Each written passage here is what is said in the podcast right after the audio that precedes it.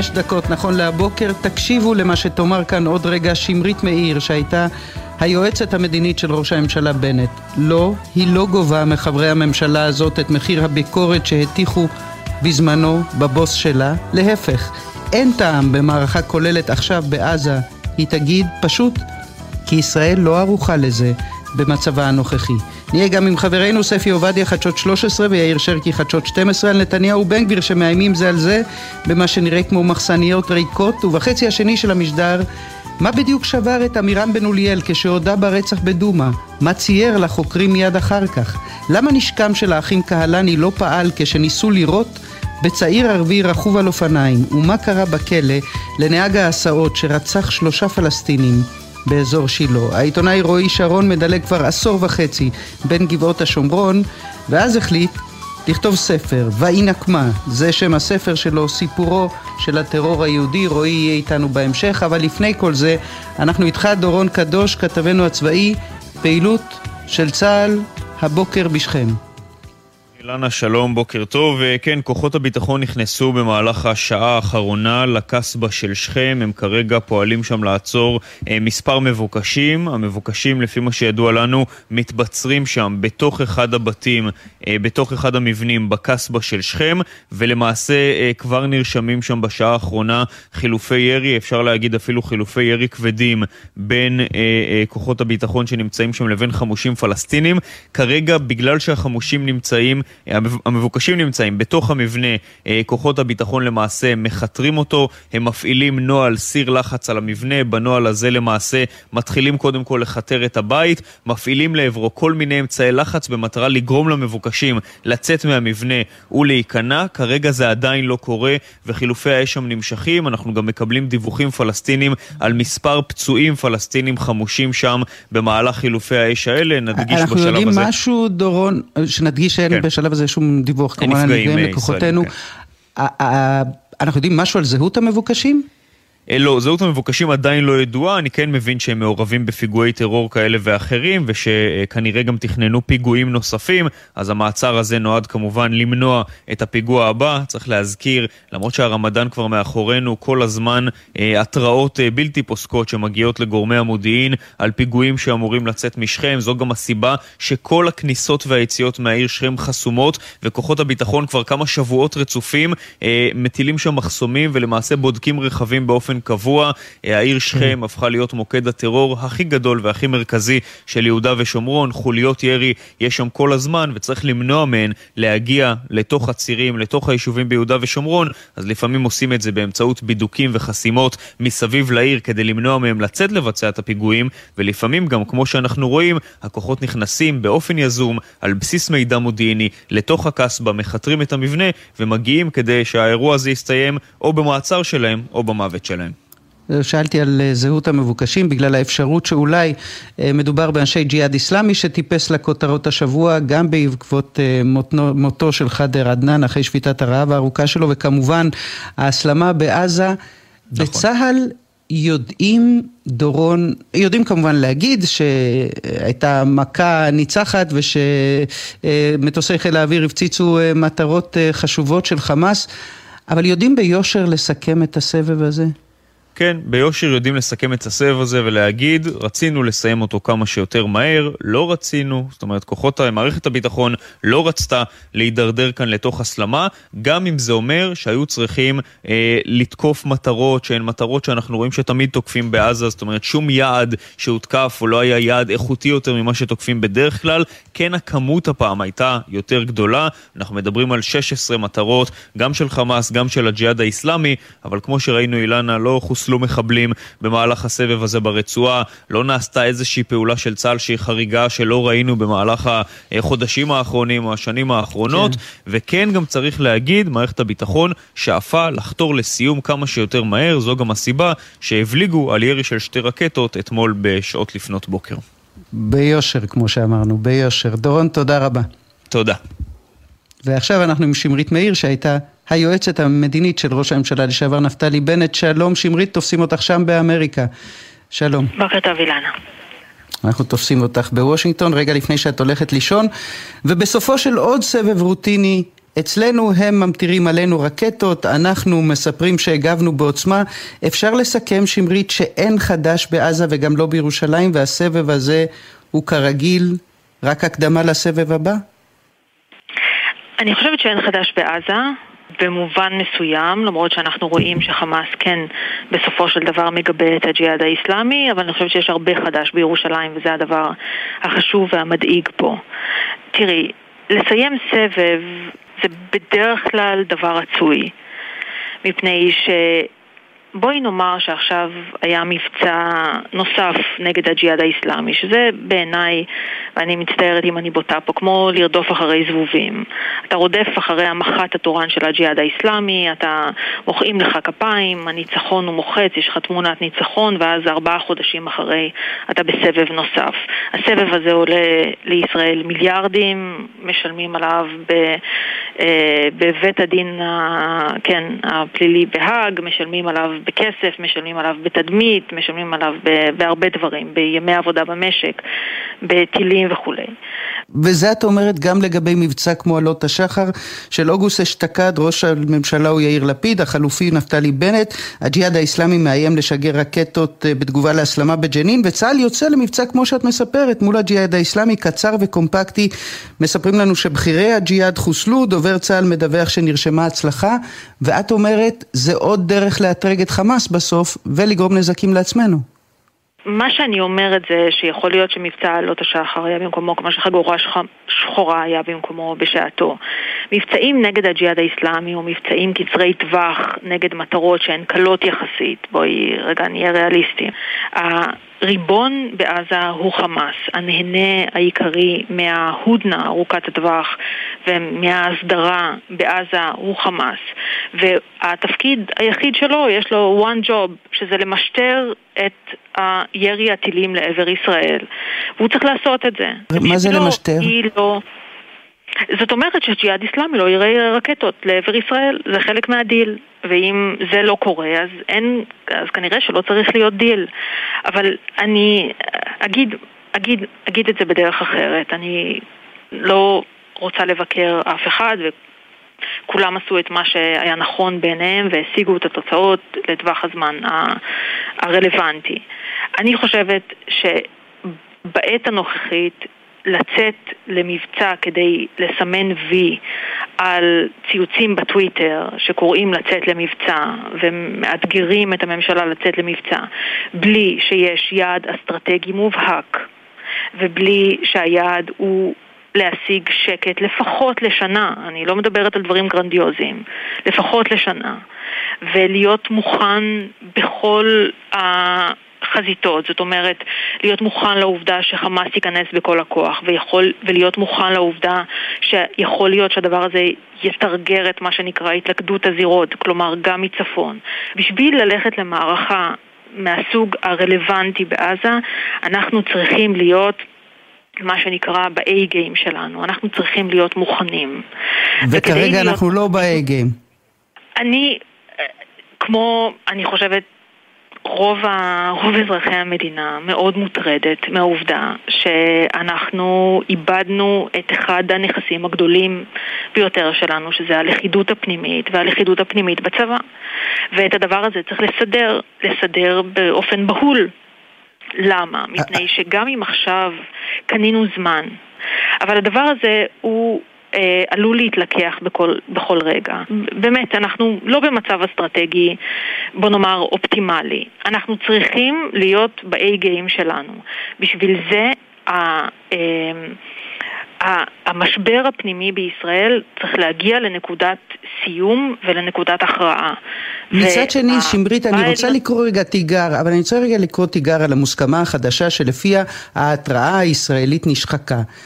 הרי גם נסראללה, גם חמאס, רואים מצד אחד את הקרע בחברה הישראלית, אבל יודעים מצד שני שזה לא באמת משאיר את מטוסי הקרב שלנו בדת"קים. תראי, אני, אני לא, אני בוודאי לא אטען שההתראה הישראלית נש, נשחקה באופן, אה, בוא נאמר, מרחיק לכת. אני חושבת שזה לא המצב, אני חושבת שיש סיבה שבגללה הם מנסים אותנו ואז הולכים אחורה ואז מנסים אותנו ואז הולכים אחורה.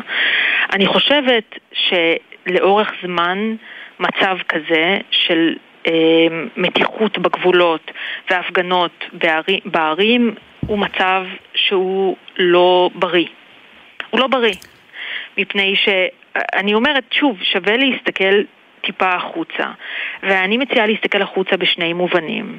אחד, ללמוד משהו מהפלסטינים אולי פעם, אילנה.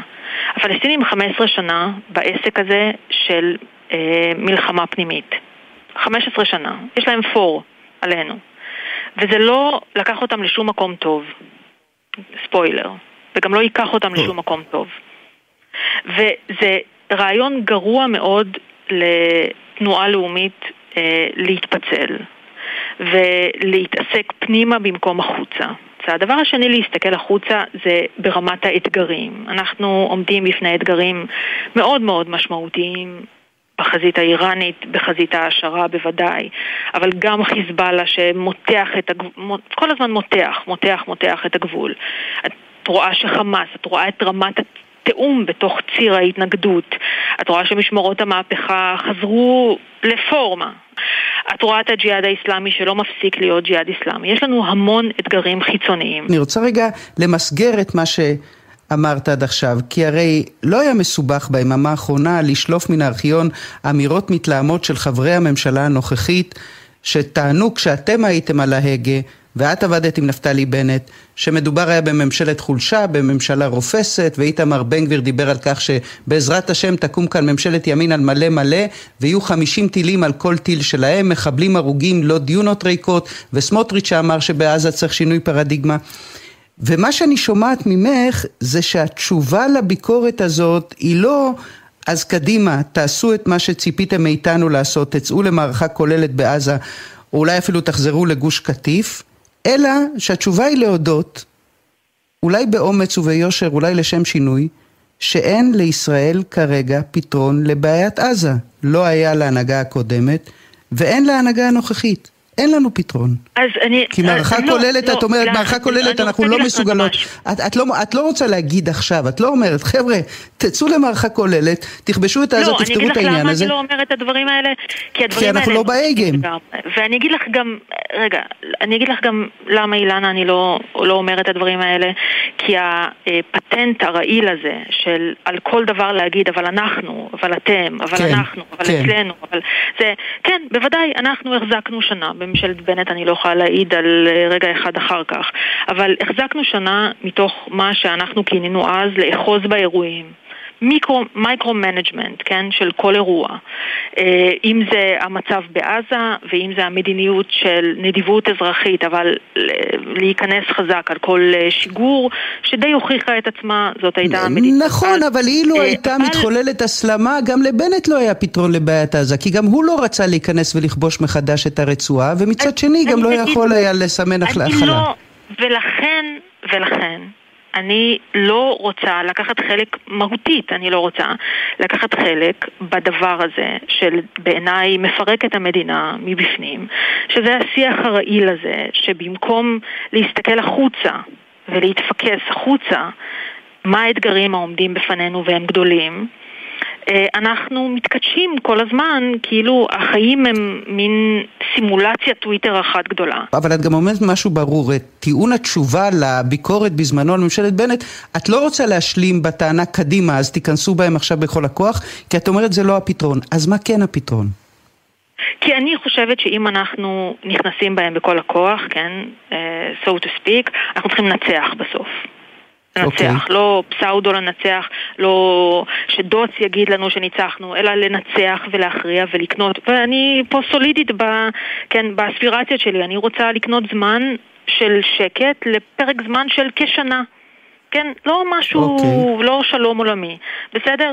זה נקרא לנצח, להיכנס אה, כשאתה יודע שאתה לא משיג את התכלית הזאת, עדיף לך לא להיכנס. וכדי, ועדיף לך לעשות שני דברים. אחד, לא להיכנס כרגע, ב', להכין את עצמך בכל הכוח לרגע שבו תהיה צריך להיכנס. ו... לעשות את זה בשכל ולעשות את זה עם מימד הפתעה ולעשות את זה כשאתה מטרגט את מי שצריך לטרגט והמבין יבין. אבל, אה, ולכן אני לא אוהבת את שיח התיכנסו בהם. כי אנחנו עכשיו ימין שמימין לימין ויותר ימין ו- וכולי. אני נגד, כפי שהייתי באמת בממשלה שלנו, מהתחרות מי יותר ימני, מפני שאתה בסופו של דבר צריך להשיג תכליות אסטרטגיות למדינת ישראל, ובשביל זה אתה צריך לשחק בסבלנות ובקור רוח על כל המגרש ולא לקפוץ. ואני שוב... באמת חושבת תראי, אני, אני אגיד לך משהו. תראי, יש למשל שיקול שהוא שיקול בעיניי דרמטי, של כן. אה, מה אם נדלקת יותר מזירה אחת. בשביל אירוע כזה, ובשביל שאירוע כזה יסתיים בהכרעה טובה אה, לטובת ישראל, אנחנו צריכים להיות בפיק שלנו. אין מה לעשות, אילנה, זה לא נעים לשמוע, אבל זה המצב הרקטי מדרום אה, וזה המצב הרקטי מצפון.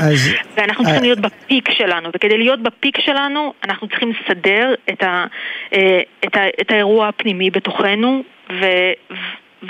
וזהו, וצריך לגמור את הדבר הזה. אז, עכשיו, אז, אז אם אני, אז אם אני, אז לא, זה, זה להפך, זה לא נשמע נאיבי, זה נשמע ריאליסטי, זה בעיקר נשמע מעניין, ואת אומרת, חבר'ה, א', תסתכלו החוצה, הם מתארגנים על עצמם, אנחנו פחות, ב', כרגע אפשר לכל היותר להרוויח זמן, ג', מי שרוצה באמת לדבר על מערכה כוללת בעזה, צריך להביא בחשבון שישראל צריכה להיות במיטבה, וכרגע היא רחוקה מזה. סיכום הוגן? אני, אני לא חושבת שהיא רחוקה מזה, אני חושבת שהצבא, בהכירי, כן, אני לא יודעת, אני כבר שנה מנותקת, אבל הצבא לא, לא רחוקים מזה בכלל. אבל בשביל דבר כזה, יש, אה, מפני שהחזית החזית היא בעורף, הדבר הזה מחייב לכידות פנימית אה, משמעותית. שמזה אנחנו בהכרח רחוקות כרגע. אנחנו רחוקות, וגם אני חושבת שאחד הדברים החשובים, ולכולנו יש ניסיון בדינמיקה הזה, וכולנו לא אוהבים לשמוע חדשות מאל-ג'זירה, או מאל-מנאר, או מוואטאבר. בסוף צריך אמון עמוק של הציבור בהחלטות של ההנהגה. ובתחושה הזאת שההנהגה מובילה באמת את, ה, את, ה, את מהלך הדברים שהם חיים ומוות בלב נקי ובלי שיקולים זרים. ואת המצב הזה אנחנו חייבים להחזיר. זה הדבר הקריטי והחשוב. זה הדבר שאנחנו מאוד ניסינו לעשות. את התחושה הזאת, לתת לציבור, אני לא יודעת אם הצלחנו. אני חושבת ש... לא מאוד, אם להיות, אה, אם, אם לדבר בכנות. אבל אני יכולה לומר שהכוונות היו לתת לציבור את התחושה שבכל רגע נתון השיקולים הם שיקולים לשמה. שהם כן, לא מוכתמים, ו... שהם לא מעורבבים, ולמצב הזה אנחנו חייבים לחזור, וחובת ההוכחה היא בראש, יש אחריות גם לאופוזיציה, אני לא, בכלל, בכלל, בכלל לא פותרת את הצד השני מאחריות. אבל מי שמחזיק את השלטון, אה, עליו האחריות להחזיר את העניינים למסלולם, ומשם לנהל, אה, לנהל הלאה. אם זה בחזיתות כן. שיש בהן קונפליקט, ואם זה בחזיתות שיש בהן הזדמנויות. שאלה אחרונה, שמרית מאיר, כאמור אנחנו תופסים אותך בוושינגטון ואת הבירה האמריקאית את מכירה היטב. שמענו את הנשיא ביידן אומר לא מזמן שנתניהו לא יוזמן לשם בעתיד הקרוב. אמש ירון אברהם דיווח בחדשות 12 שנתניהו מנע לאחרונה מגלנט פעמיים נסיעה לאמריקה בבחינת אם אני לא טס גם הוא לא טס. בשורה התחתונה זה משנה בכלל? בדיוק בהקשרים שדיברנו עליהם כרגע. אם יש או אין פוטו-אופ של ביבי או גלנט בוושינגטון במה שנוגע לגב שאנחנו מקבלים מהאמריקאים? כן, בוודאי, זה מאוד חשוב. זה מאוד מאוד מאוד חשוב. החשיבות של הביקור, ולא צריך להסביר את זה לנתניהו מכל האנשים, היא באופן שהוא מהדהד במרחב. והעובדה שהברית הישראלית-אמריקאית נתפסת בכל העולם, ובעיקר ב context האזורי, כמשהו שנמצא בשחיקה, או עומד בצד, או ב hold. כן, אבל מצד שני האמריקאים לא בעצמם לא ממשיכים להגיד unbreakable ו-unshakeable. זאת אומרת, זה נכון, אין הזמנה ואין תמונה ואין ביקור בבית הלבן, אבל הברית עדיין שם. הברית בוודאי שם, ואני יכולה להעיד על היחסים שלנו עם ממשל ביידן. כן, אני שומעת כל מיני תיאוריות קונספירציה, זה ממשל פרו-ישראלי מובהק. אני מזכירה ש... לא נחתם הסכם עם איראן, ושלא נפתחה קונסוליה בירושלים, ושהאווירה היא טובה. אני חושבת שצריך לתקן את הדבר הזה, צריך לתקן אותו בדחיפות. זה לא בריא שראש ממשלה ישראלי לא מתקבל בוושינגטון. זה פשוט לא בריא. אני יכולה לנחש בהכירי את ההסתכלות האמריקנית על המרחב ואת המרחב, שמה שהאמריקנים היו הכי רוצים זה לראות פה יציבות, אחרי שנים של שיגעון. של up ודאון וממשלה כזאת וממשלה אחרת ו, ואי אפשר להבין מה הולך. הם רצו יציבות. הניצחון של נתניהו, כן, אפשר לאהוב את הממשלה, אפשר לא לאהוב את הממשלה, הוא היה בו איזשהו גרעין של הבטחה, אוקיי, 64. תהיה עכשיו ממשלה... עד שהושקעה הרפורמה המשפטית. בדיוק, וזה בעיניי, אה, אה, מעבר לכל דבר אחר, החמצה אדירה. אבל אני באמת מאוד מאוד מקווה ש... ש... שתהיה התעשתות, כי בכל המובנים הדבר כן. הזה הוא... הוא, הוא בעיקר מוזר, אילנה, מפני שאנחנו כל כך מאותגרים חיצונית, שבאמת אין לנו את, ה, את הלקשרי הזה של הרס עצמי. אין לנו. פשוט אנחנו לא יכולים להרשות לעצמנו יותר מחודש, חודשיים, שלושה של הרס עצמי, וצריך לחזור למסלול. שמרית מאיר, לשעבר היועצת המדינית של ראש הממשלה בנט, תודה רבה שהיית איתנו הבוקר. לילה טוב שם בארצות הברית. תודה. תודה, אילנה. והנה תמצית היממה הפוליטית האחרונה, אחרי שהשר לביטחון לאומי לא הוזמן לדיון שעניינו ביטחון לאומי, התלקחה מלחמת ה... הצהרות, נראה אותך מתפטר, אומר ראש הממשלה לשר בן גביר, נראה אותך מפטר אותי, עונה השר לנתניהו, הכל כמובן בהודעות והצהרות לתקשורת, ואנחנו מנסים לברר אם יש משהו במשבר הזה, חוץ מקריאות קרב וקריצה למצביעים. שניים איתנו, ספי עובדיה, חדשות 13, יאיר שרקי, חדשות 12, שלום חברים, בוקר טוב. בוקר טוב אילנה. תשמע, שרקי, הכי קל לזהות כאן משבר בניוטרל, הרי לשניהם אין אלטרנטיבה. בכל זאת, עד עכשיו לא נרשם אירוע כזה בין השניים, אז אולי יש חדש תחת שמש הקואליציה? אז בכל זאת, משהו ששווה לשים לב אליו? בוודאי ששווה לשים לב. קודם כל העובדה שנתניהו החליט אה, להחזיר את ההרתעה. אם הוא לא משקם אותה מול חמאס, הוא עושה את זה בתוך הקואליציה שלו. כן. אבל בעצם כשנתניהו עושה כזה מהלך, הוא נותן לבן גביר המון קרדיט. כי הוא אומר, יש כאן שחקן רציונלי. וכיוון שיש כאן שחקן רציונלי, אני יכול למעוך אותו בהבנה שהוא לא יפרק לי את הקואליציה. עכשיו, זה, זה מהלך נכון, אלא אם השחקן איננו רציונלי. איננו רציונלי. עם, אה, לא, אני לא חושב שבן גביר איננו רציונלי, אבל, אבל הקואליציה הזאת תפורק ברגע שאחד מהשחקנים שם יאבד את זה. זה יכול להיות מועצת גדולי התורה של אה, אגודת ישראל, זה יכול להיות שריב לוין שיהיה מתוסכל אה, בסיפור הרפורמה, זה יכול להיות בן גביר שיהיה מתוסכל בגזרה הביטחונית, ונתניהו באיחור של שישה חודשים הבין את מה שכולנו ידענו, כלומר, בליל הניצחון, שהם תלויים בו לא פחות משהוא תלוי בהם, אבל הוא התנהל כאילו הוא תלוי בהם יותר. אז זהו, אז זהו, בדיוק, יכול להיות שאם יש הבדל, אם יש משהו שקרה השבוע, ופה אני עוברת אליך ספי, זה שנתניהו מגיב, לא רק לסקרים, אלא גם לתחושה שהייתה עד עכשיו, משדר שעכשיו סוף סוף הידיים שלו על ההגה, מזיז את השר הרעשן הצידה, אפשר בהמשך למה ששרקי אמר לזהות מגמה יחד עם השעיית החקיקה והחזרת גלנט בלי תנאים נתניהו שובר למרכז? ספי אתה איתנו?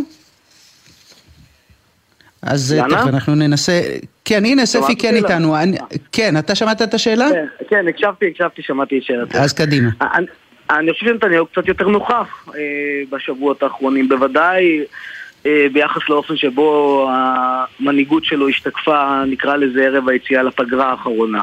אז רואים את זה יותר, אני חושב שהפעולות שהוא עושה הן יותר נכונות. אה, אבל זה, זה, עדיין לא משנה את המצב באופן בסיסי. גם שלנתניהו יש אינטרסים פוליטיים ואולי גם אישיים בקואליציה הזאת של ה-64 מנדטים, הוא בעיקר כלוא בה. ולכן, גם שזה לא משבר אמיתי, אני מסכים מאוד עם שרקי, נתניהו בעיקר רצה לשקם את הדימוי המנהיגותי שלו, ובן גביר קיבל אולי איזושהי הזדמנות אה, לקבל דימוי שמי שעומד על העקרונות שלו, זו קואליציה שנתניהו מאוד קשה להתנהל בתוכה. אה, ולאורך זמן, גם אם היא תשרוד, ואני לא רואה כרגע, יודע להצביע כרגע על נקודת, נקודת הנפילה שלה, זו לא קואליציה שתביא בשורות. ו- ונתניהו יצטרך לעשות עם עצמו הרבה מאוד חושבים כיצד הוא מושך עם ההרכב הזה לאורך זמן. אז כן, שזה בדיוק בהמשך למה ששרקי אמר על הצורך לתמרן בין יריב לוין לבין החרדים לבין בן גביר לבין כמובן המחאה שהיום מחדשת את ימי השיתוק, במוצאי שבת כמובן שוב הפגנה בקפלן וזה מביא אותי לידיעה מעניינת שחשפת אתמול ספי בחדשות 13 על כך שהשר רון דרמר, כנראה השר הכי קרוב לנתניהו, הגיע לאהרון ברק לפגישה שבה נדונה גם החקיקה המשפטית, הרפורמה וכן הלאה. והשאלה היא האם אתה מצליח לסדר את זה בתוך השינוי שאנחנו מזהים של נתניהו שלוקח את הידיים על ההגה? נתניהו חותר עכשיו למה? לא להחליט או אולי באמת לקחת אחורה? הוא קודם כל רוצה להחזיר לעצמו את השליטה לידיים. אמ, ביחס לחקיקה המשפטית, אני חושב שאם היית מעמידה בפני נתניהו את האפשרות לדחות את כל העניין הזה בחצי שנה ושאף אחד לא יציק לו מתוך הקואליציה הוא היה אומר כן, הגם ששוב, יש לו אינטרסים אישיים בתוך העניין הזה. השאלה הגדולה אם הוא מסוגל לעשות את זה. אז הוא עושה את זה בשקט, ותוך כדי תמרון, ותוך כדי מתן תשלום למצביעים אה, שהיו לפני שבוע בירושלים ולשותפות הקואליציוניות ומחמיא להפגנה. אבל באופן אמיתי הוא לא היה רוצה לחזור להתנגשות הזאת, בטח לא בזמן הקרוב, כי הוא משלם עליה מחירים כבדים. המדינה כולה משלמת עליה מחירים כבדים, וגם נתניהו לא יודע להתווכח עם זה. אני מעריך, אני לא יודע, שהמפגש הזה בין דרמר לנשיא בדימוס ברק, גם שיש ביניהם היכרות אישית ארוכה, כמעט אינטימית הייתי קורא לה, בין דרמר לברק, אה, היא ביטוי, היא ביטוי נוסף לעניין הזה. ועוד אה, אירוע ועוד משבר ועוד קושי שמחכה לנתניהו מעבר לפינה שרקי זה האולטימטום של החרדים שאם חוק הגיוס לא יעבור אז אם חוק הגיוס לא יעבור עד התקציב, אז אין תקציב. זה האולטימטום האחרון שהניחה מועצת גדולי התורה של החסידים, אלא שעכשיו מתקיים אה, סבב אדמו"רים. זה לא משאל טלפוני, זה לא בקבוצת הוואטסאפ של האדמו"רים מאשרים, אבל מזכיר המועצת עובר מאדמו"ר לאדמו"ר ומנסה לקבל ערכה. הוא מציג להם את ההמלצה של הח"כים שאומרים במצב הפוליטי הנוכחי בואו נדחה את החקיקה אבל זה בדיוק מביא אותי חזרה לשאלה על הריאל פוליטיק של האדמו"רים. כי, כי בסוף אמ, יכול להיות אחד מהאדמו"רים בקצה שיגיד לא, הבטחתם תקיימו, הבטחתם את ממשלת החלומות, מה שלא תעשו עכשיו לא תעשו לעולם. ואז אתה נכנס לאירוע שהוא לא מתנהל רק ברציונל פוליטי אה, אה, רגיל שאנחנו מכירים, ואף אחד לא מוכן, הרי אריה דרעי מוכן לדחות את חוק הגיוס, רק הוא לא מעז להגיד את זה בשום מקום, כנ"ל משה גפני ואפילו גולדקנופ. אבל אף אחד מהם לא יהיה הראשון שיגיד את זה ויראה מישהו יותר צדיק ממנו, יותר אה, אה, נצמד לעקרונות ממנו. ולכן זו דינמיקה שבה המחמיר ידו על העליונה. זו הדינמיקה בעולם החרדי. ולכן, אה, למרות שהערכה הסבירה שהאירוע הזה ייפתר, אה, את כל קריאות ההרגעה שכבר אה, יוצאות אה, מסביבת נתניהו על כך שהאירוע מאחורינו, אה, הייתי מעכב. אה, בואו נחכה לתום הסבב הזה, זה אמור להיות פחות או יותר היום מחר, יכול להיות שעד תחילת שבוע, ורק כשנדע שמועצת גדולי התורה נותנת אישור רשמי, אז האיום הזה יורד מהשולחן. טוב, האמת שזה מה שמרתק בפוליטיקה בדרך כלל, שיש לה דינמיקה משל עצמה, וזה נכון להגיד על כל דבר, אבל בטח לקואליציה הנוכחית, מה שגורם לי לא להתאפק, ספי, ולשאול אותך שאלה אחרונה, הימור, ניחוש פרוע, הערכה אינטליגנטית, הממשלה הזאת תוציא את ימיה? תשמעי, זה, זה בעיקר הימור. זה בעיקר הימור ובעיקר מהסיבה ש... שנקבת בה עכשיו. בפוליטיקה יש אה, דינמיקה עצמית. אני לא מעריך שהיא תמלא את ימיה במובן של ארבע שנים, אבל אני לא הייתי מוציא מכלל אפשרות שהיא תשרוד הרבה זמן. אוי, זו תשובה שבאמת תמיד תוכל לצאת צודק, אבל זה בסדר, גם זה מותר. ספי עובדיה, שרקי, לך מתחשק לנחש? תראה, העיקרון הוא מאוד פשוט. בגלל שהיא הומוגנית, היא חזקה, אבל הם נושמים את אותו אוויר. וכשהבחירות יתקרבו, אז מישהו ירצה לשבור כדי לצאת חזק ב base. כלומר, ברגע שהם כולם אוכלים את אותה צלחת, וחולקים את אותו base כמעט בלי פערי דעות, כן ההבדלים שם התחדדו, אבל זה יכול לקחת הרבה מאוד זמן. יאיר שרקי, חדשות 12, ספי עובדיה, חדשות 13, תודה רבה חברים. בוקר טוב. ביי ביי, בוקר טוב. להתראות.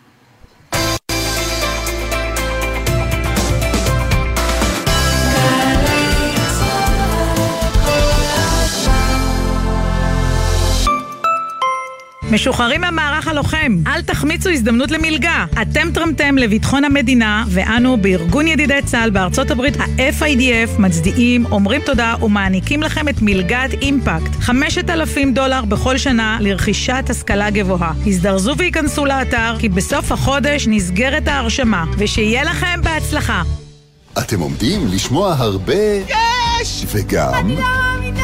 ולא מעט... זכינו! אלפי זכאים יזכו השנה להגשים חלום ולזכות בדירה בהנחה בהגרלות של משרד הבינוי והשיכון ורשות מקרקעי ישראל. אז בהנחה שאין לכם דירה ובהנחה שאתם זוג נשוי או רווקים בני 35 ומעלה, יש לכם סיכוי לזכות בדירה בהנחה. חפשו ברשת דירה בהנחה, כפוף לתקנון. אוניברסיטת בר אילן גאה להשפיע. מה אתם צריכים לעשות? רק להגיע. יום פתוח, 12 במאי, יום שישי. אוניברסיטת בר אילן, משפיעים על המחר, היום. סובב נביעות ירושלים. מדוושים כל הדרך לאירוע האופניים הגדול בבירה. עם שלושה מסלולי רכיבה מיוחדים ומאתגרים. חגיגת אופניים וחיים פעילים לרוכבים, לתושבים ולאורחים. 12 במאי. ההרשמה באתר עיריית ירושלים. ג'ם, ג'ם, ג'ם, ג'ם, ג'ם, ג'ם, ג'ם, הג'ם, ג'ם, ג'ם, ג'ם, ג'ם, ג'ם, ג'ם. הג'ם של קוטנר.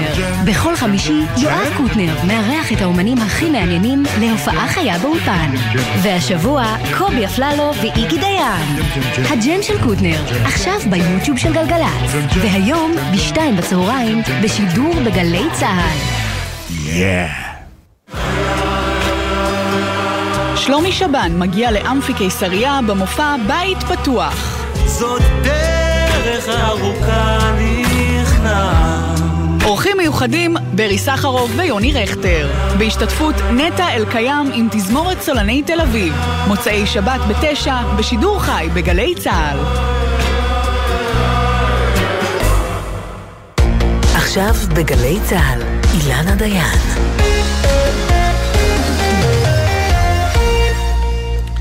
שמונה, שלושים ושמונה נכון להבוקר, כל כך איומים הנתונים שכבר קשה לעקוב. 69 אזרחים ערבים נרצחו במדינת ישראל מאז תחילת השנה. חמישה נרצחים נרשמו השבוע רק ביממה אחת. קשה לעקוב, עוד יותר קשה להיזכר, בפנים ובסיפורים של אנשים צעירים שגל האלימות הנורא הזה גבה את חייהם, אז החלטנו הבוקר לעשות בדיוק את זה, להיזכר בז'והרה חנפס, שהייתה רק בת 28, סטודנטית בטכניון, ונרצחה באוגוסט אשתקד, בעירה, שפרעם. אנחנו עם אימא של ז'והרה, בדיה חנפס. שלום, בוקר טוב. בוקר טוב לך ולכולם. מה, מה את הכי זוכרת מהלילה ההוא? רגע שלא יוצא לך מהראש. זוכרת אה, שבאותו יום לצערי לא ראיתי אותה ואת השיחה האחרונה והמילים האחרונות שלה שהיא אמרה לי אמא איפה את? אמרתי לה עוד רגע אני מגיעה הביתה ואז אמרה לי אני לא רוצה לאכול לבד אני אחכה לך עד שתבואי ונאכל ביחד רק יוצאת לקנות משהו ועדיין אני מחכה לה ואיך נודע לך מה קרה? אה, אני הרגשתי משהו כבד בלב שלי, גיסתי התקשרה ואמרה לי, אה, אומרים ששרפו את האוטו. לא שלה, של האחות שלה, אמרתי לה לא נכון, אנחנו יושבות ביחד בבית והתקשרו עוד פעם אז uh, בגלל שמה שהרגשתי אני לא אמרתי כלום, לקחתי את האוטו שלי ונסעתי איפה שאמרה לי ואז זה היה האוטו שלה. מספר של הרכב שלה, 163. ו- ובעצם בדיה, מה שידעת אז באותו שבוע שהוצמד מטען נפץ לרכב של ג'והרה, זה מה שאת יודעת היום? שום דבר יותר?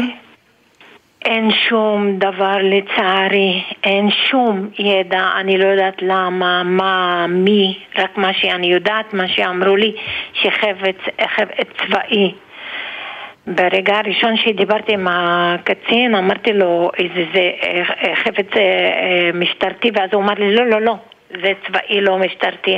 אמרתי לו שאני כאזרחית צריכה להבין ההבדל בין צבא, צבא למשטרה. זהו, זה רק מה שאני יודעת. ו- ואת בקשר עם אותו קצין או עם מישהו מהמשטרה? אני, כן.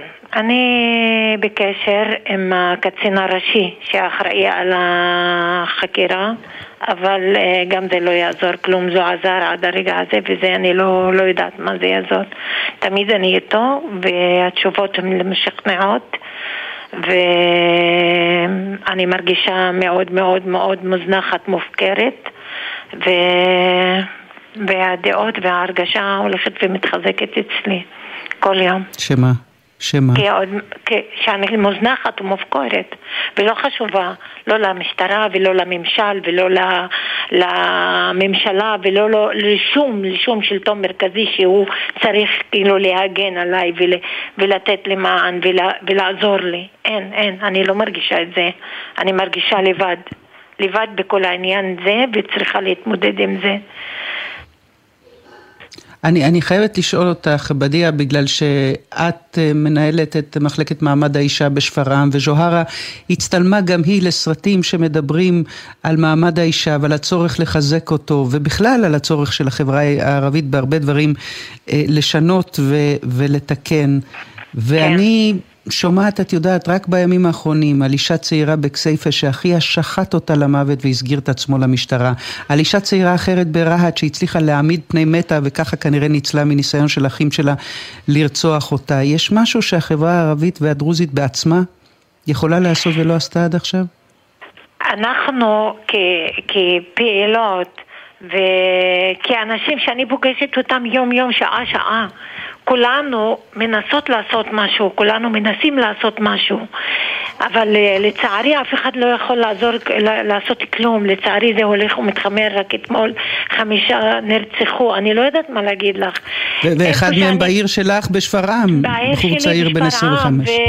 ובני המשפחות שלו עובדים איתי וחברים ומכירים, אני לא יודעת מה להגיד, אני, אני באמת לא יודעת, אני פונה לחברה שלי ואומרת להם די, די, די לאלימות, בוא נשמור על עצמנו, כי אף אחד לא שומר על, עלינו, לא, אף אחד לא אכפת לו מהחברה שלי, אף אחד אחר, אז די, בוא נשמור על עצמנו.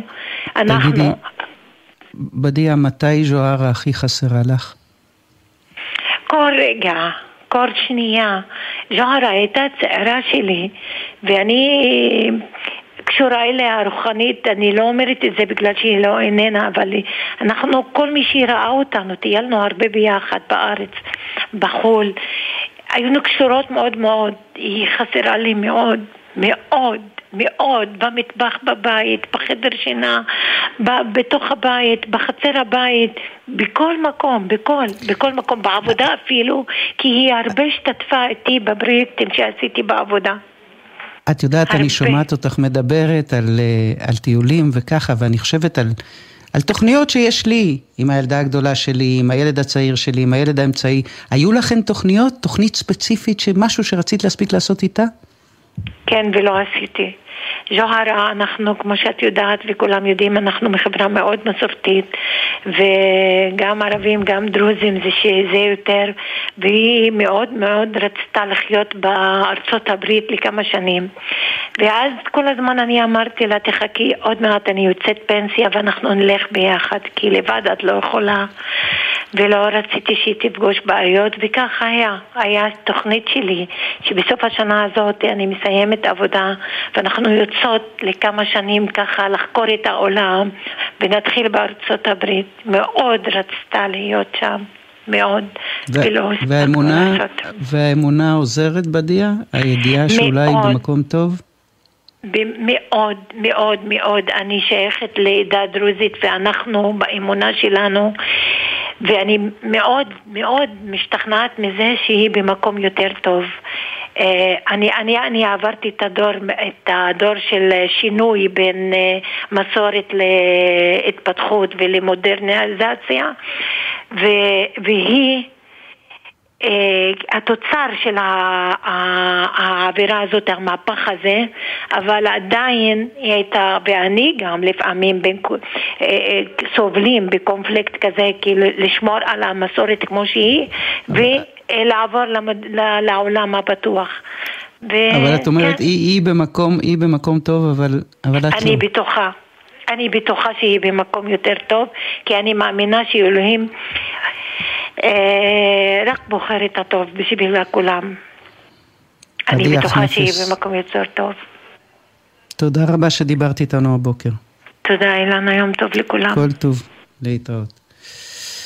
עכשיו אנחנו למקום אחר לגמרי. מה עשה ברוך גולדשטיין בבוקרו של היום שבו ריסס עשרות פלסטינים במערת המכפלה ורצח 29 מהם? מה גילו שני האחים קהלני כשסחטו את ההדק וניסו לרצוח צעיר פלסטיני חף מפשע סמוך לירושלים?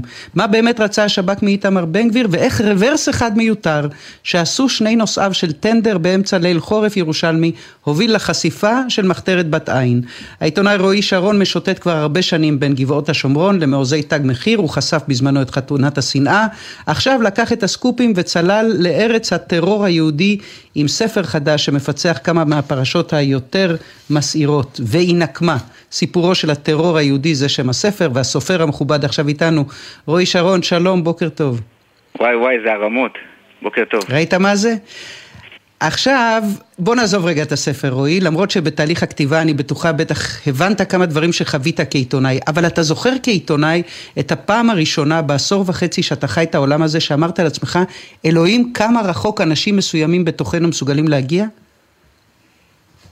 האמת שאני עיתונאי, מה זה עיתונאי? התחלתי לעבוד בכלי תקשורת ברדיו אזורי בערך ב-2001, אבל הייתה את הפרשה של מחתרת בת עין, שצרכתי אותה כ- כצרכן תקשורת, כמי שעושה את צעדיו הראשונים בעולם התקשורת, זו פרשה באמת שעד היום היא, היא מטריפה אותי בפוטנציאל הנזק, במה שהיה יכול לקרות שם, מדובר על, מי, נעשה תזכורת קצרה, בשנת אה, 2002, שיא האינתיפאדה השנייה, צריך להגיד, ממש אחרי מלון פארק, מגיעה חוליה ש- שהיא נקראת מחתרת בת עין, הם יוצאים עם בת עין עם עגלת תופת שאותה הם מניחים ליד בית ספר לבנות במזרח ירושלים. בעגלת תופת הזאת יש בלוני גז ויש חביות של דלק ושל סולר 200 ליטר ולבנות חבלה וכמה קילו של אה, ברגים ומניחים שם את העגלה הזאת ומכוונים את השעון לשעה שבע וחצי בבוקר אחרי שהם עושים שם תצפיות אה, מוקדמות ואז הם קושרים את העגלה לעמוד,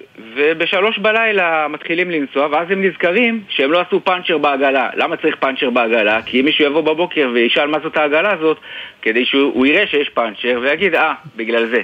ואז כשהם נזכרים, הם כבר איזה 100 מטר משם, והם מחליטים לעשות רוורס. ובמקרה ואז שני שוטרי סיור ירושלמים כן. פתאום מגלים ערנות, וזה מתגלגל לסיפור החשיפה המטורף של המחתרת הזאת, שכבר הספיקה לעשות דברים וגם לנסות לעשות דברים אחרים, אבל האסון הגדול נמנע. ואתה מנתח, רועי, במסגרת... בדיוק הספר הזה וגם המחתרת הזאת, שלוש מוטיבציות עיקריות של הטרור היהודי. נקם זה מחתרת בת עין, סיכול התהליך המדיני זה כמובן בעיקר יגאל עמיר, אבל אתה לא מתעסק ברצח רבין, והחשת הקץ. וכשאתה מדבר על נקם אתה מדבר בין היתר על רופא מקריית ארבע בשם ברוך גולדשטיין שנכנס למערת המכפלה ערב פורים 94 עם רובה גלילון ושבע מחסניות ומתחיל לירות. הצלחת להבין עכשיו על האיש הזה ועל מעשיו משהו שלא הבנת קודם? כן, כשקראתי את כל התיק של, את כל ועדת החקירה ואת כל ההתכתבויות ש, שהיו ממש ב, מרגע הפיגוע בין אה, אלוף הפיקוד והיועץ המשפטי לממשלה וראש השב"כ וכל הגורמים שהתעסקו קודם כל כדי לכבות את השריפה התחילה מיני, אינתיפאדה, היו מהומות ברחבי יהודה ושומרון מטבע הדברים וכשרואים, כשמנסים לשחזר אחורה אני חושב שהיום זה היה נגמר אחרת, כי היו כל מיני סימנים מתרימים, היו כל מיני נורות אזהרה שנדלקו, גם בהתבטאויות של, של גולדשטיין עצמו, שהוא קורא לנקמה מפורשת אחרי, לדוגמה, רצח של הרב אה, כהנא. ויש לו התבטאויות שהוא מצדד בנקמה, גם בנקמה פרטית של אנשים פרטיים, ואז פשוט כל המתווה הזה של מפגע בודד מהצד שלנו, מהצד של היהודים, לא היה מוכר, לא היה דבר אז זהו, כזה. אז, אין אז, וזה זה, זה בעיה. אחת שהשב"כ תמיד אומר את זה, זהו, אז אבל השב"כ תמיד אומר את זה.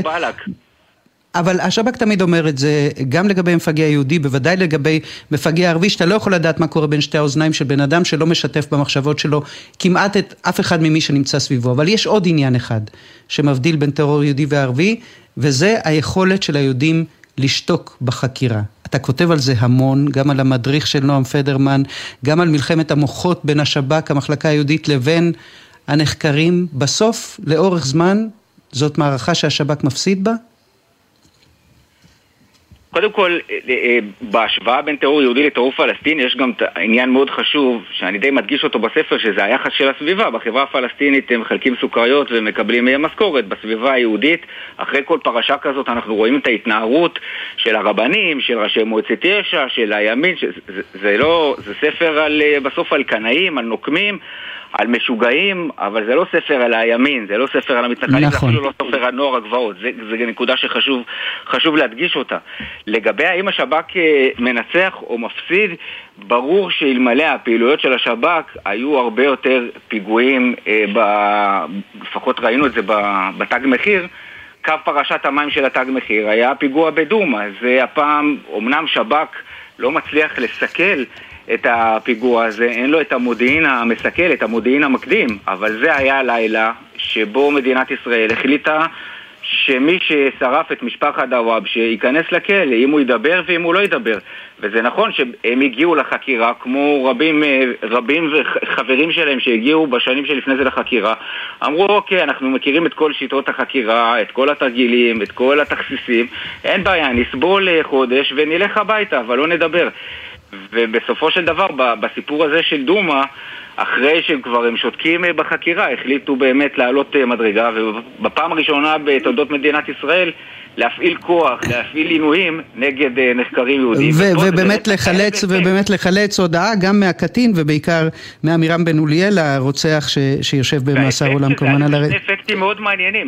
אחד, שבשנה שאחרי זה הייתה שנה עם הכי קצת, הכי מעט אירועי תג מחיר, בשנה שאחרי הפענוח הזה. והדבר השני זה שכבר, כשכן היו עצורים, הם הגיעו לחדר חקירות והתחילו לדבר בגלל שהם פחדו מהקמפיין של העינויים. שהקמפיין טיפה היה מוגזם, אבל הם אמרו, רגע, אם זה מה שעשו להם, ותלו אותם מהרגליים, וכל הסיפורים האלה כאילו זה הצבא השבי הסורי, אז הם התחילו לדבר.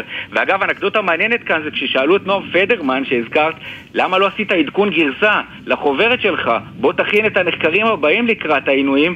אז הוא אמר, לא, אם אני אפרט מה בדיוק עשו להם, זה יקריס את כל קמפיין העינויים, כי זה לא היה כזה נורא. לא, לא כצעקתה, אבל, אבל, דבר, אבל דבר מעניין, אבל דבר מעניין אחר, רועי, שאתה כותב עליו בעקבות הרצח בדומא, אתה חוזר לדברים שאמר יהודה עציון, בזמנו חבר המחתרת היהודית, שהיה שותף גם בחוליית הר הבית, ושאלו אותו מה הוא היה אומר לרוצח שביצע את הרצח הנורא בדומא, הוא אומר הייתי אומר לו, ידידי תן לי את היד שלך, תלחץ את היד שלי חזק, כי אני לא אעזוב את היד שלך עד שאני מביא אותך לתחנת משטרה. הייתי אומר לו אתה לא יכול ואסור לך באיסור התורה לפעול לבדך ולהרוג את מי שבא לך. אתה ראית התפכחות כזאת לכאורה מה שעולה מהדברים של יהודה עציון זה התפכחות מוחלטת ממה שהוא בעצמו וחבריו עשו בזמנו. אתה ראית במו עיניך מישהו מהאנשים האלה, לא משנה אם זה תג מחיר או פעולות נקם, רוצח או פחות מזה, שיושב מולך ואומר לך בואנה רועי, הבנתי משהו? שלומי דביר ממחתרת בת עין, הוא שנתפס שם בשלוש בלילה במזרח ירושלים מול הבית ספר לבנות, ישבתי איתו בכלא כשהוא היה בכלא עדיין. והוא אמר לי, הרעיון שלנו היה עין תחת עין. שלוות פס, מלון פארק, כל הפיגועים האלה רצינו לנקום. היום אני מבין שזה לא הדרך, ושלא הולכים ככה, ושאסור ללכת אה, לא נגד החוק ולא לפגוע בחפים מפשע. אגב, גם יהודה עציון, כששאלתי אותו מה ההסבר שלך, מה זה, מה זה הזיגזוג הזה, גם אתם עשיתם אה, פיגועים אי אז בשנות ה-80, אז הוא אמר, נכון, אבל זה, זה לא סביר שאתה הולך בלילה ואתה זורק בקבוק תבערה ובבוקר אתה מגלה במי פגעת. כאילו, לנו היה יעדים, הלכנו על, לדוגמה על ראשי הערים. פה אתה הולך אל הלא נודע, נכנס לאמצע הכפר, זורק בקבוק תבערה לתוך בית ואתה אפילו לא יודע במי אתה הולך לפגוע, ככה לא עושים. לא זאת אז, הדרך אז, אה, לנקום. אז זה מביא אותי, זה מביא אותי לעוד, לעוד, לעוד סיפור, אני, זה מביא אותי לעוד סיפור שאני ממש רוצה שנספיק להרוויח. דיברנו על המוטיבציות השונות, ואחת מהן היא לסכל תהליך מדיני, ואחד הפרקים המרתקים בספר נפתח בבוקר של 17 באוגוסט 2005, פינוי היישובים בגוש קטיף מתחיל, ובאותו יום מתחולל פיגוע נורא באזור התעשייה שילה, שרובנו לא זוכרים אותו, נהג הסעות משבות רחל, בשם אשר ויסגן פותח באש מטווח קצר לעבר ארבעה פועלים פלסטינים שעלו לרכב ההסעות שלו ורוצח שלושה מהם. במהלך הכתיבה אתה מצליח להבין מה גורם לאדם נורמטיבי, נשוי עם שני ילדים, לבצע רצח כזה? הוא לגמרי קיבל את הפליפ של ההתנתקות והוא החליט אה, מכל מיני אה, מאמרים שהוא קרא, שהוא אמר אם יהיה פה עכשיו הסלמה ביטחונית, לצבא לא יהיה כוחות לשלוח לגוש קטיף לפינוי, אני אגרור אותם. איך אני אעשה את זה? אני אעשה פיגוע, הפלסטינים יעשו פיגועי נקמה, הוא היה בטוח שזה מה שיצליח, ומה ששבר אותו זה, זה נקודה מעניינת, בכלא הוא כל שבוע בדק מה קורה בעלונים, בעלוני בית כנסת, בעיתונים המגזריים, חיכה לראות את הגיבוי שהוא יקבל מהימין, וזה שבר אבל אותו. כדי שאנשים, אבל כדי שאנשים יקראו את. הספר, אנחנו לא נספר, אנחנו לא נספר מה קורה, איך זה מה נגמר? קורה כשאשר ויסגן נשבר, אבל אני כן אספר, וזו באמת שאלה אחרונה, כי הזמן שלנו תכף נגמר, שיצא לך להיות במקרה במילואים ביום של הפיגוע הזה, נהג סיור, ו, וברמה האישית אני שואלת אותך, רועי, בלי קשר לאירוע ההוא, היה שלב שבו משהו מזה ילך עליך קסם? של נוער הגבעות, בהתחלה זה כן קרץ לי, הייתי רחוק מלהבין את פוטנציאל הנזק, אני מדבר איתך על שנת 2006, 2007, 2008 היה לילה אחד שבו הבנתי שהם הולכים רחוק מדי. זה גם מסופר בספר. רועי שרון, אנחנו נסתפק בזה, והיא נקמה, ספר חדש. תודה רבה רועי, תודה לעורך מרון ששון, למפיקות טומי כץ ותהל כהן על הביצוע הטכני, אורי בן ישראל, עורכת הדיגיטל מיה אורן, מיד אחרינו רזי ברקאי, מחר יהיו כאן שלונסקי ולימור לבנת. תודה שהייתם איתנו, סוף שבוע נעים, שבת שלום.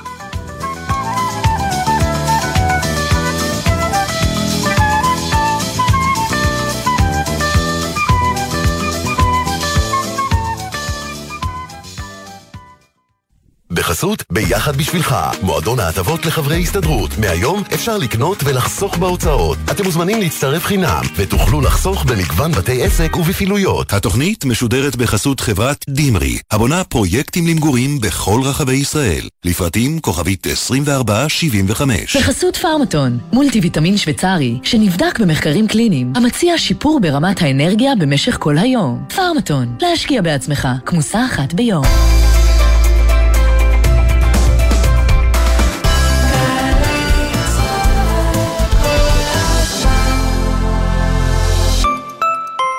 רופין! אתם רוצים להגיע גבוה? אנחנו מציעים לכם להגיע ליום הפתוח ברופין. להגיע גבוה יום שלישי, תשעה במאי, חמש אחר הצהריים, במרכז האקדמי רופין. רופין להגיע גבוה רק למנויי הפיס ולמצטרפים עכשיו, הגרלות מיוחדות, 15 מנויים זוכים בטוח במיליון שקלים כל אחד. עוד אין לכם מינוי? להצטרפות חייגו, כוכבית 3990 או בנקודות המכירה. המכירה אסורה למי שטרם מלאו לו 18. אזהרה, הימורים עלולים להיות ממכרים. הזכייה תלויה במזל בלבד, כפוף לתקנון. זכיות חייבות במס, ביוני בלבד, במקום כלל הפרסים. מנוי יכול לזכות בהגרלות בכל אחד מהכרטיסים שברשותו. מתי לקחת את התרופה? לפני הארוחה או אחריה? האם הטיפול שלי כלול בסל?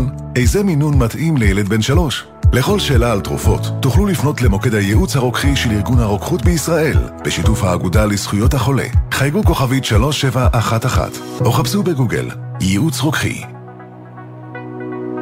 כמה זה יחס אישי, כפול מרצים מעולים, לחלק לכיתות קטנות, התשובה, 90% השמה בשנה שעברה. עזריאלי, חממה למהנדסי העתיד ולמהנדסות העתיד, מזמינה אתכם ליום הפתוח, יום שישי, חמישה במאי, כוכבי 9087. אני לעולם לא אשכח לאסוף את הילד מהגן. אני לעולם לא אשכח את התור של הילדה לרופא. אני אף פעם לא אשכח את התינוקת שלי ברכב. זה פשוט לא יכול לקרות לי. אל תגידו, לי זה לא יקרה. שכחת ילדים ברכב יכולה לקרות לכל אחד ולכל אחת מאיתנו. לפני שיוצאים ונועלים את הרכב, מוודאים שכולם ירדו ושלא שכחנו אף אחד. להמלצות בנושא חפשו בגוגל אסק רלב"ד. מיד אחרי החדשות, רזי ברקאי.